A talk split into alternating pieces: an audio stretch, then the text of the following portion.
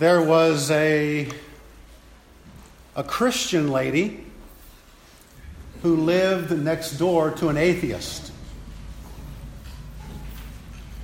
Every day when the lady prayed, the atheist guy would hear.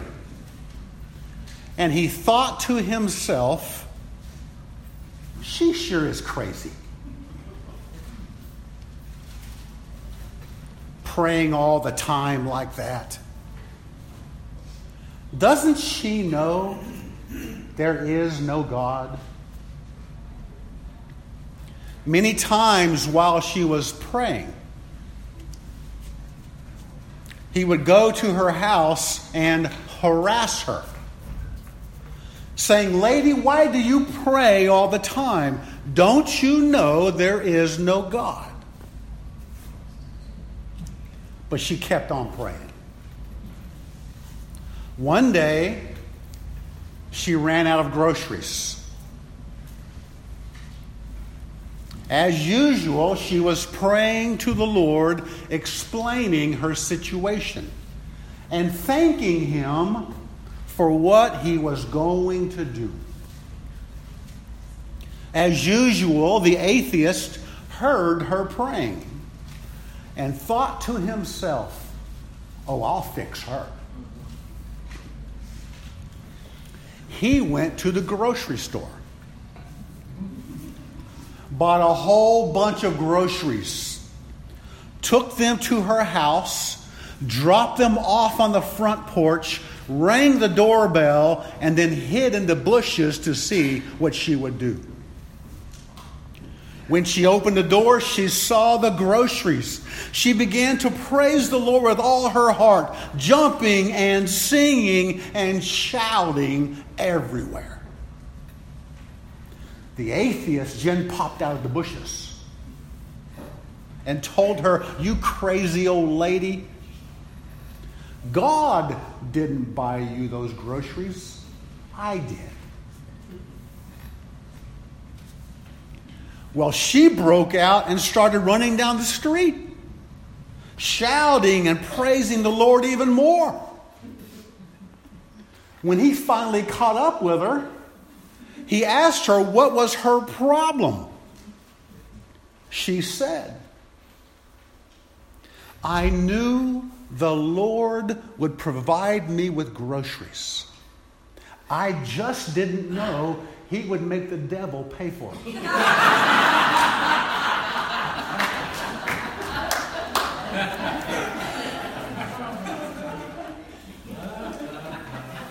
Amen. I know, I know. That's right. We are making our way through a letter from the Apostle Paul to his young co worker named Titus. If you recall, both Paul and Titus went to the island of Crete which is a large island in the Mediterranean Sea just southeast of Greece. They were there to organize and to shepherd the churches there. But later, there came a time when Paul had to depart for other ministry. And so he left Titus on the island to finish what they had started and to straighten out some things in the churches. Things that were apparently not right. And a primary way for Titus to do that was to appoint mature Christian men as elders, as spiritual leaders in the church. Last week, we spent some time looking at the, the character qualities, the lifestyle qualities, if you will, of an elder. which I concluded were actually marks of maturity. Marks of maturity for every Christian man to aspire to. They applied to every single man who is growing in grace and godliness. And from these mature Christian men, Titus was to appoint some of them as elders in every city where there was a church with a clear and simple mission. Their mission was to cling to the truth of God's Word, which they had been taught. Clamp onto it like vice grips. So that, that's a purpose statement, so that they might first encourage others with sound, healthy doctrine. Encourage them to press on to maturity in the faith. And then, secondly, and unfortunately, these elders were to confront those who oppose sound doctrine. And if you spend any time in the New Testament, you will come to realize there will always be those who oppose the truth. Whenever God sows the truth, Satan quickly comes to oppose it. And that sets the stage. That sets the stage for the next part of this letter, where the Apostle Paul describes to Titus the nature of this opposition. The nature of it that must be confronted by Titus and by the elders he appoints. So if you have your Bible, turn to Titus chapter 1. Titus chapter 1, and we will begin with verse 10. Titus 1, verse 10. Are you there? Should be on the board, I'm hoping. Paul says,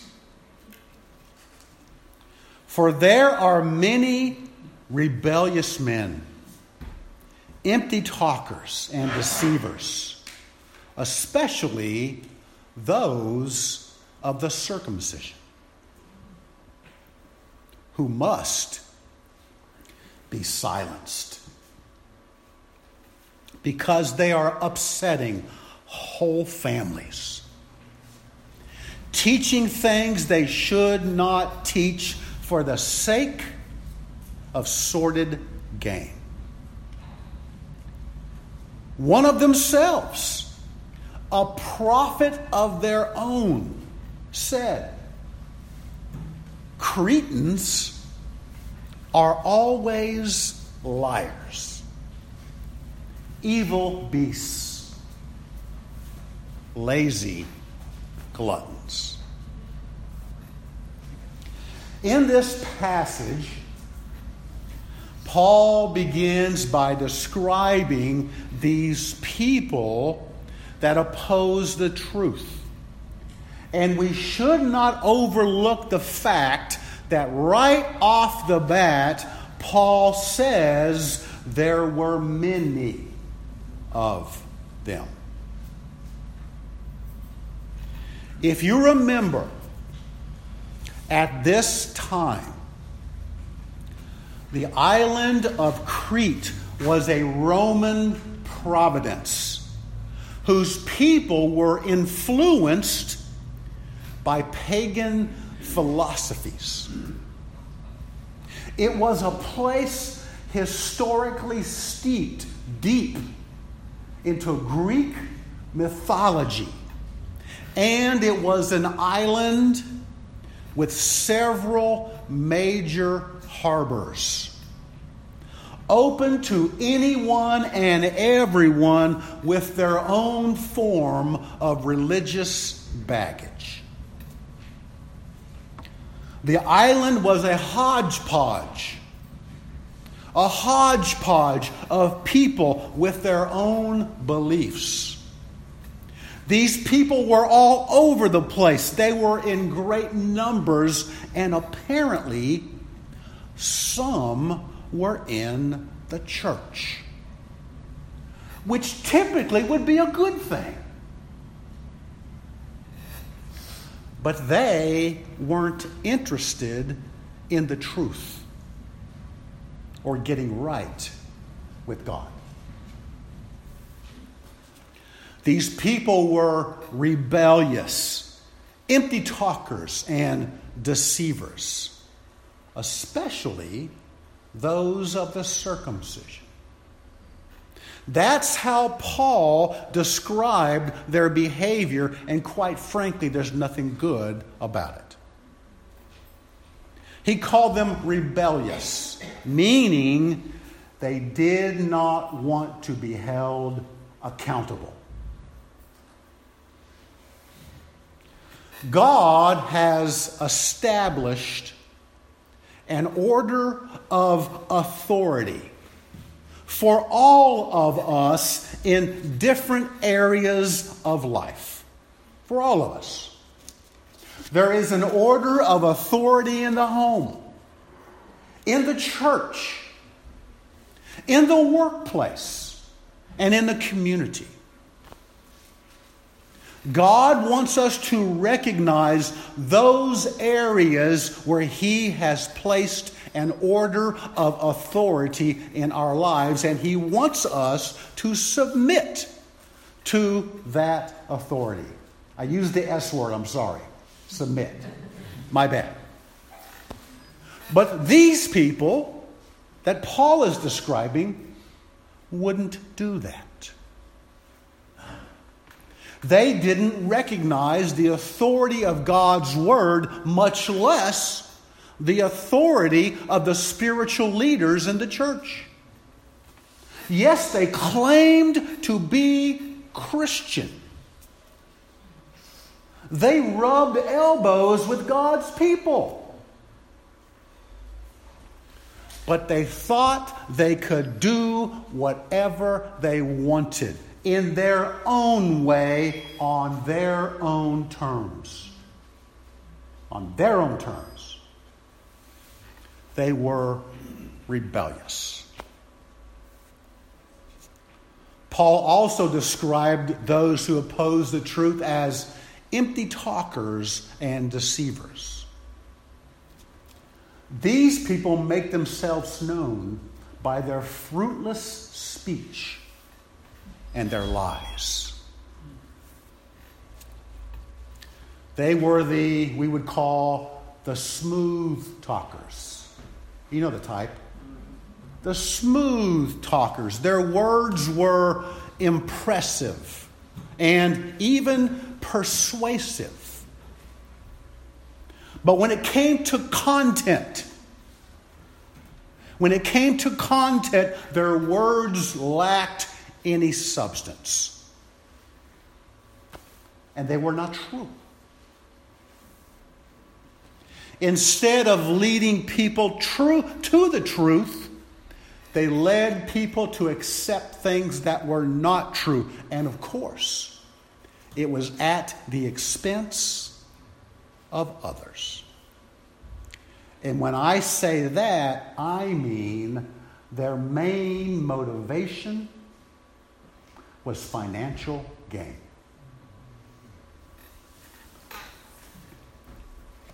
In 2018, just a few years ago, a televangelist asked his followers to fund his fourth jet. A $54 million jet. Because he said Jesus wouldn't be riding a donkey.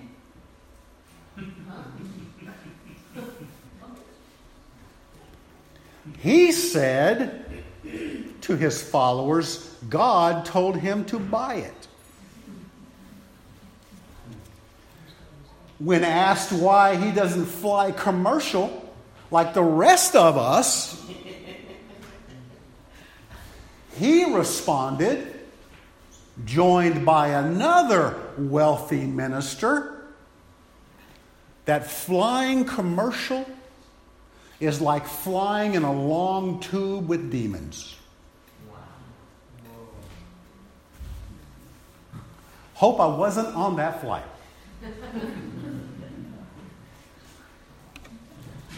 These are prosperity gospel preachers. And quite frankly, the only ones prospering are the preachers. These preachers are more concerned about their income rather than the outcome of serving Jesus Christ. Unfortunately, it is what we see today. It is prevalent. And it was prevalent back then in Paul's day. So, as described by Paul, these were some of the characteristics of false teachers in Crete. They were rebellious, empty talkers, deceivers. But there was another group who Paul was very familiar with. He called them the circumcision. If you recall, they were the professing Christians with Jewish backgrounds. Okay? They were the professing Christians with Jewish backgrounds who thought the key to their acceptance by God was keeping the law of Moses. And let me explain. Historically, historically, the people of God were focused on one ethnic group. Just one. The Jews the people of Israel. And they were set apart. They were set apart by the practices commanded in the Mosaic Law, such as the circumcision of males, the observance of special days the ceremonial washings, and the eating of certain foods. Ring a bell? In Paul's day, there were many Jewish believers in Christ. At least they professed to be believers. You following me? And they felt that for the Gentile believers to truly be a part of God's family, they needed to follow the requirements of the Mosaic Law. They insisted that the Gentile believers had to become Jews in practice. Okay? In practice before they could become true followers of God. These Jewish believers were telling the Gentile believers, yes, It's fine to believe in Jesus Christ, but we've got this extra stuff that you have to follow to be saved, which includes the circumcision of males. And we don't care what the church says. We reject that. That's what was happening. Anytime, hear me, anytime the message becomes Jesus plus something else equals salvation, then it is an outright lie. Amen. Anytime. Anytime it is Jesus plus something else equals salvation, it is a lie. It's a distortion of the gospel truth and a destruction of grace. It's trouble. If you add legalistic requirements to God's gracious plan of salvation, then you take away the simple truth of the gospel and you suggest that God's plan of salvation through the finished work of Jesus Christ was not sufficient to save.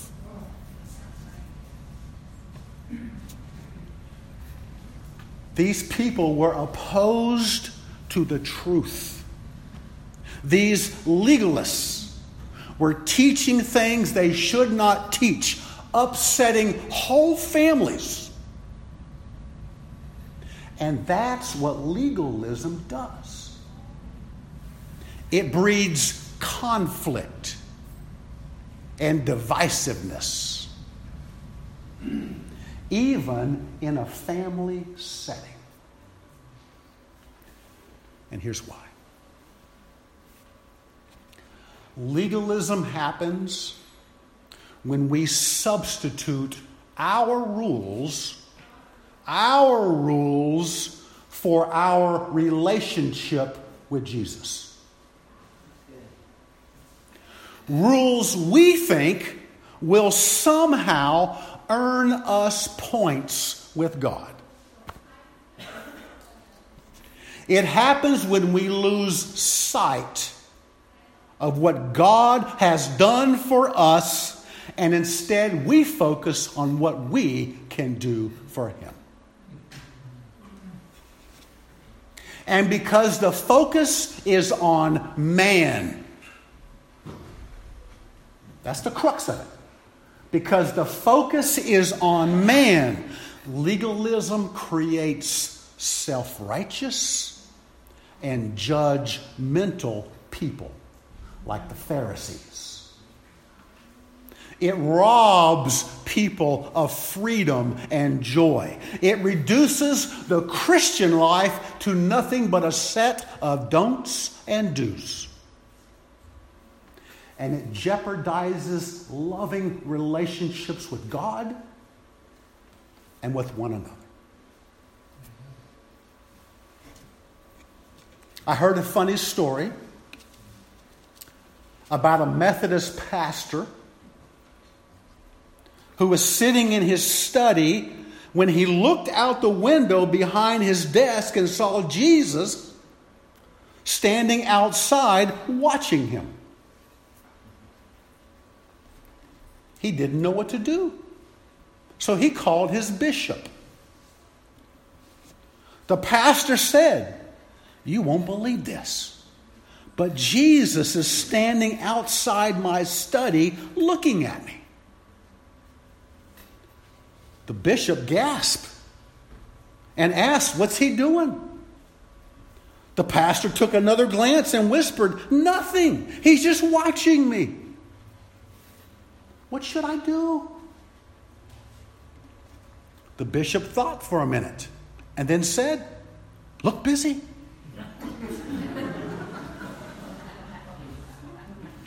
It's funny, but that's legalism. It's performance based. It's doing stuff to somehow, some way impress God. when the truth is God's already done it all for us. He simply wants us to grow in grace and godliness in a loving relationship with Him. That's what He wants. The truth is, we make things harder than it has to be, do we not? That's the truth. So Paul said, it isn't enough that elders should teach the truth. They must also silence certain people who spread lies. That word silenced literally means to muzzle. To muzzle. Usually by stuffing something in a person's mouth. That's the picture. I'm not making this up. That's the picture we are presented with here. Now, I have no intention of stuffing anything in someone's mouth although the thought has crossed my mind a few times. so, how might I, as an elder, a pastor, silence someone? That's hard. That's hard. That's a tough question. Because I know I have no control on what someone does, for example, on social media. They can spew whatever garbage they want to spew, and there are many who are doing just that. They have the freedom of speech to do so.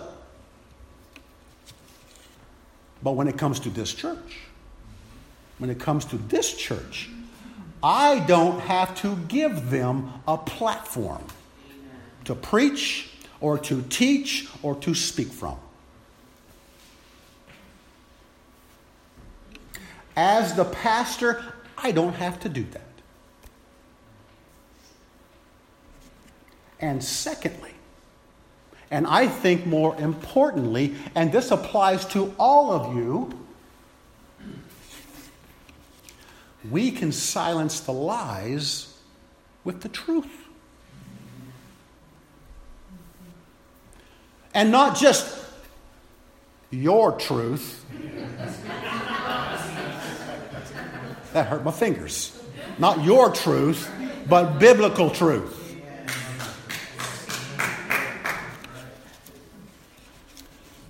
Is verse 12 still up there? If you look at verse 12, I will admit, I'm still learning. I will admit that was somewhat of a head scratcher for me. It almost sounds like an inside joke. But I think because this letter would be read openly to the various congregations in the churches there, that was the practice. It was said to counter, to counter any potential arguments by some in Crete who may say they would not be the victim of deception or they're not going to pass along any false teaching. To which Paul states, one of themselves, a prophet of their own said Cretans are always liars, evil beasts, lazy gluttons. About 600 years before Christ,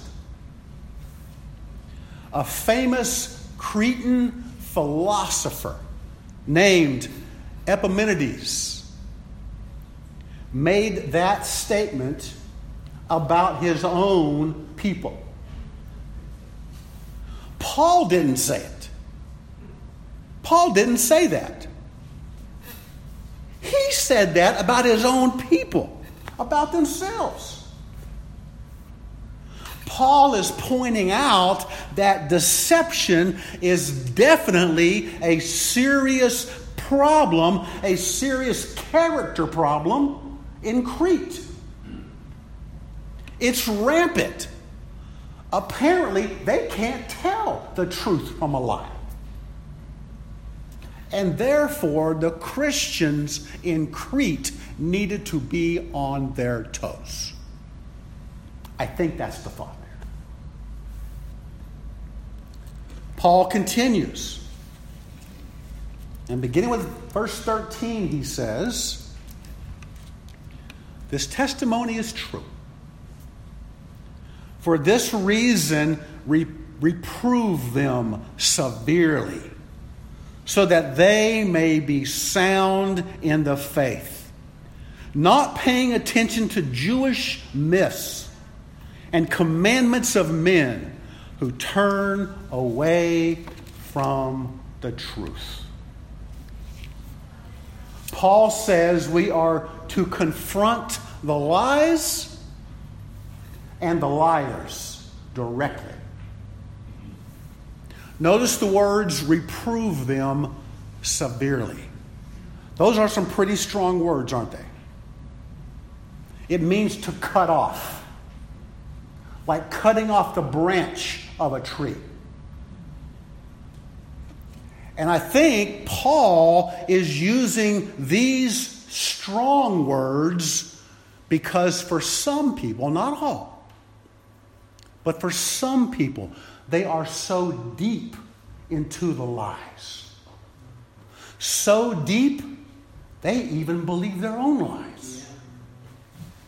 Greater firmness may be necessary. Now, granted, they may not listen. In fact, many religious people didn't listen to Jesus. But still, we confront the lies and the liars with truth. And why do we do that? He tells us. So, hopefully, this is so important. So, hopefully, they may be sound and healthy in the faith. That's the goal. That's the goal. It's a win win. Jesus said in Matthew chapter 18, verse 15, if your brother sins, if your brother sins, go and show him his fault in private. Not on social media, not on Facebook, not on Instagram. If your brother sins, I'm going to include sister there. Go and show him his fault in private. If he listens to you, you have won your brother. Later in Galatians chapter 6 verse 1, Paul says, "Brethren, even if someone, if anyone is caught in any trespass, you who are spiritual, restore Restore such a one in a spirit of gentleness, each one looking to yourself, so that you too will not be tempted. The ultimate goal is not to crush someone, even when the truth seems harsh. The goal is to restore the fallen and to strengthen the weak in the faith. And hopefully, this will persuade them and others to turn to the truth and turn away from the lies which were circulating throughout the island of Crete. To include Jewish myths and the commandments of men. Teachings, these were teachings that were masquerading. teachings that were masquerading as the truth from God, when in fact they were not founded in God's Word. Now we come to the last two verses in this chapter. And beginning with verse 15, we read To the pure, all things are pure. But to those who are defiled and unbelieving, nothing is pure. But both their mind and their conscience are defiled. They profess to know God, but by their deeds they deny Him. Ooh. Being detestable and disobedient and worthless for any good deed. In these verses, Paul confronts false teachers with a test a test of character and a test of conduct. A test of character and a test of conduct. He explains that what's on the inside, what's in a what's in the heart of a person, what's in their character will sooner or later be revealed on the outside by their conduct. What a person believes, what a person thinks, impacts how they behave. To the pure, all things are pure. True purity is from the heart. And it produces outer purity. That's what he's saying. True purity resides not in the practice of legalistic man made rules, but rather it's rooted in a character transforming relationship with Jesus Christ. And then it's revealed in our conduct. To the pure, all things are pure. And just for clarification, Paul does not mean that sinful things are pure to the pure. Just in case you're willing to go there. He's talking about those things clearly permitted in God's word that the legalists want to forbid with their man made rules.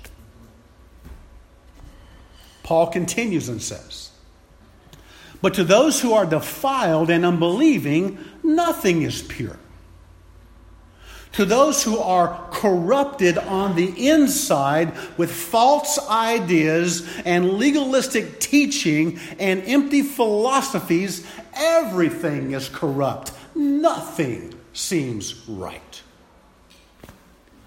The Apostle Paul warned another young co worker named Timothy of this very thing in 1 Timothy chapter 4.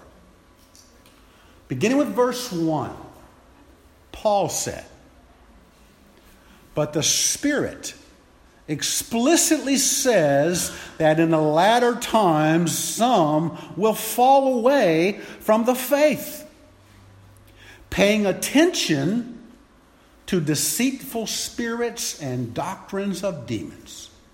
Boy, that's true, isn't it? by means of the hypocrisy of liars, seared in their own conscience as, a, as with a branding iron. Men who forbid marriage and advocate abstaining from foods which God has created to be gratefully shared in by those who believe and know the truth. For everything created by God is good, and nothing is to be rejected if it is received with gratitude. For it is sanctified by means of the Word of God and prayer.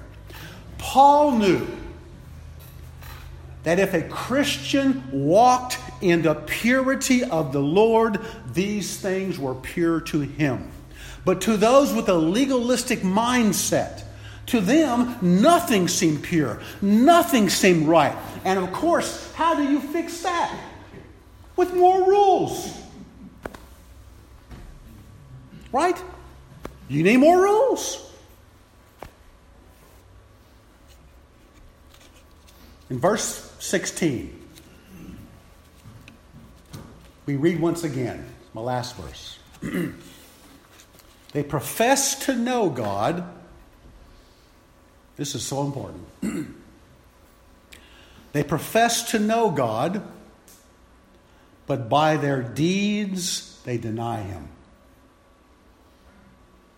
Being detestable and disobedient and worthless for any good deed. Here's what I want to say about this last verse.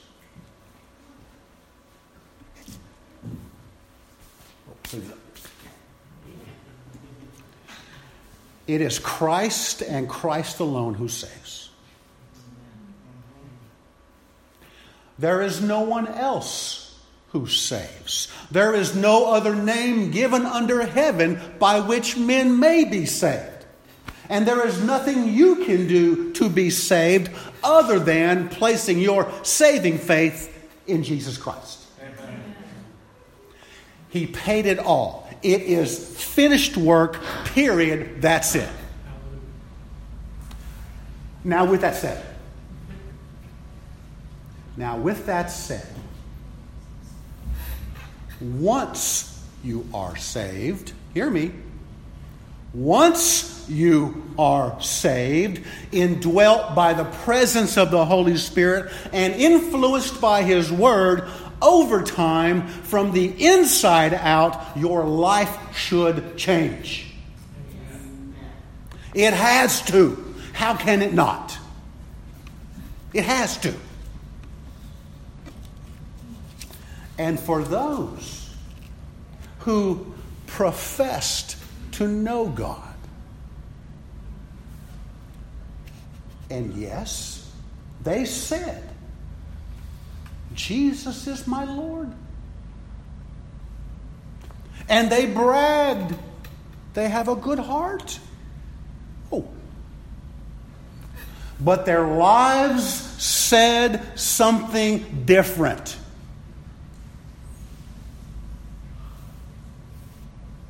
They used the right words. They said the right things about God, and yet their lives denied that God even mattered in their lives. They're consistent. That's important. Their consistent, crooked conduct was evidence that there had been no character transformation whatsoever by God. Changed character leads to change conduct. It has to, at least to some degree. In his book, habits of the heart. Sociologist Robert Bellah reported that 81% of the American people he interviewed said that an individual should arrive at his or her own religious belief independent of any church or synagogue. Meaning that those who claim to be Christian are arriving at faith on their own terms. Terms that make no demands on their behavior. A woman named Sheila who was interviewed for the book, embodies this attitude. She said, I believe in God. I can't remember the last time I went to church, but my faith has carried me along the way. It's, these are her words, it's Sheilaism. It's Sheilaism. Just my own little voice. Maybe some other voices as well.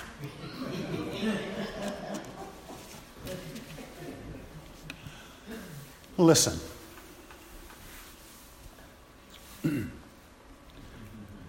I think I have a pretty good grasp on reality. And just like those in Crete, I know, I know that people are going to choose to do whatever they want to do. I know that. I know that people are going to choose to believe whatever they want to believe. That's reality. I know that. But I also know this. In the end, you cannot choose the consequences. That you cannot. Let's pray. Father, I, I, thank you so much for this time in your word. Lord, I pray that uh, my words honored you. Lord, you are worthy of all honor and all glory. You're worthy of praise.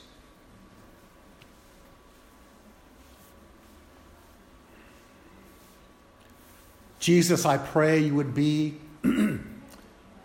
our everything, high and lifted up. You're so worthy.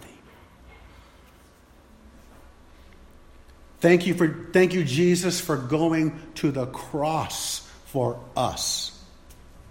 We did not deserve it one single bit.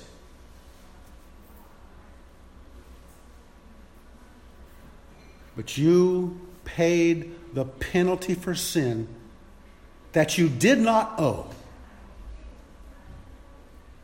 because we had a penalty we could not pay. Thank you, Jesus. Lord, I pray that your words will have an impact in our lives, not just here in church, but Father, once we work out the front door, help us to be a different kind of people. Thank you, Lord Jesus. Amen.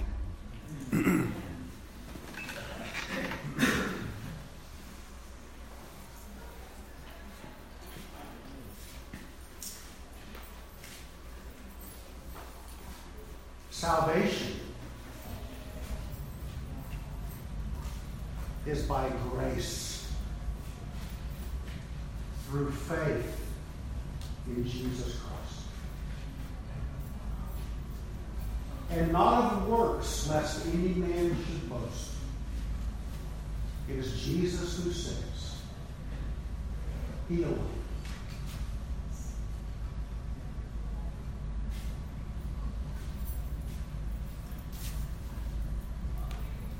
Seemed like you were kind of downplaying good works. No. See, here's the thing. for the legalists, for the Judaizers, for those of the circumcision. Good works was a means to salvation.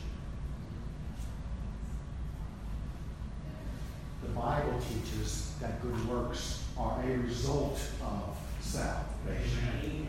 And you see the difference. Please tell me if you do. Not a means, but a result. So I'm not downplaying good works. They should, we should see, it should, it should be our conduct, right? We should see it. That God has transformed our character. It should be evident in our conduct. We should be a different people. We should be different people. I was telling my class this morning. How could, how could I, I ever go to a person and say, God can change your life and my life is no different than theirs?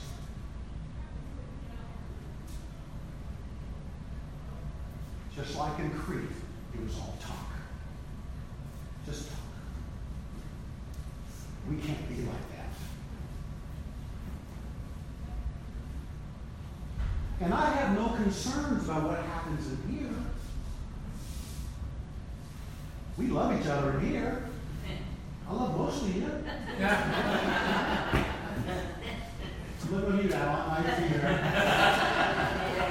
Don't take. We love each other in here. We're kind and friendly. Boy, I tell you, absolutely. I'm not concerned here. It's, there's a double door out there. That's where I get That's where the rubber hits the road. Right? How are you out there? That's what I want to see changed lives.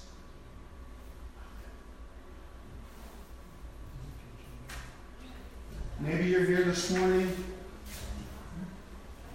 and you do not know Jesus Christ as your Lord and Savior. I'm going to tell you, He loves you more than you ever know. I have a hard time defining it. I have a hard time explaining it. He's like madly crazy in love with you. Even at your worst. Matter of fact, the Bible says, even while you were still yet sinners, matter of fact, enemies of God, even though you were his enemy, Christ died for you. Do I understand that? No.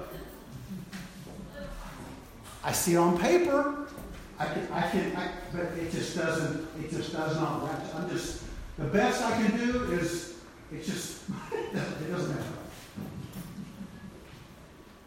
All I know is He loves me in spite of me. And He loves you in spite of you.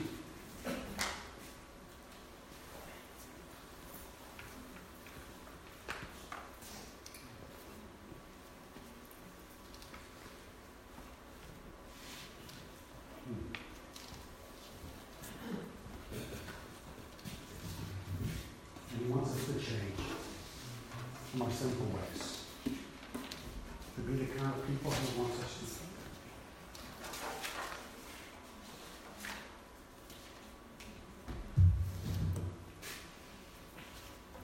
Paul says, For whosoever shall call upon the name of the Lord, that implies we, we believe he is who he says he is. What he said is true. We can take him at his word. Places their faith in Jesus calls upon the name of the Lord, what? Will be saved. Is there a period after that? I think there's a period after that sentence. Not a comma, not a comma. People want to add commas. A period. If you don't know Jesus Christ, I would love to introduce you to him. Give me the If you're looking for a church home, we'd love to have you. Even though it's hot at the moment. If there's something else, you just need prayer. I love prayer. Whatever the case may be, I just ask you to be obedient to Him and respond to however He leads you. Maybe it's seeing me, maybe it's just in your seat and committing to Him. Whatever that looks like. Just respond to Him.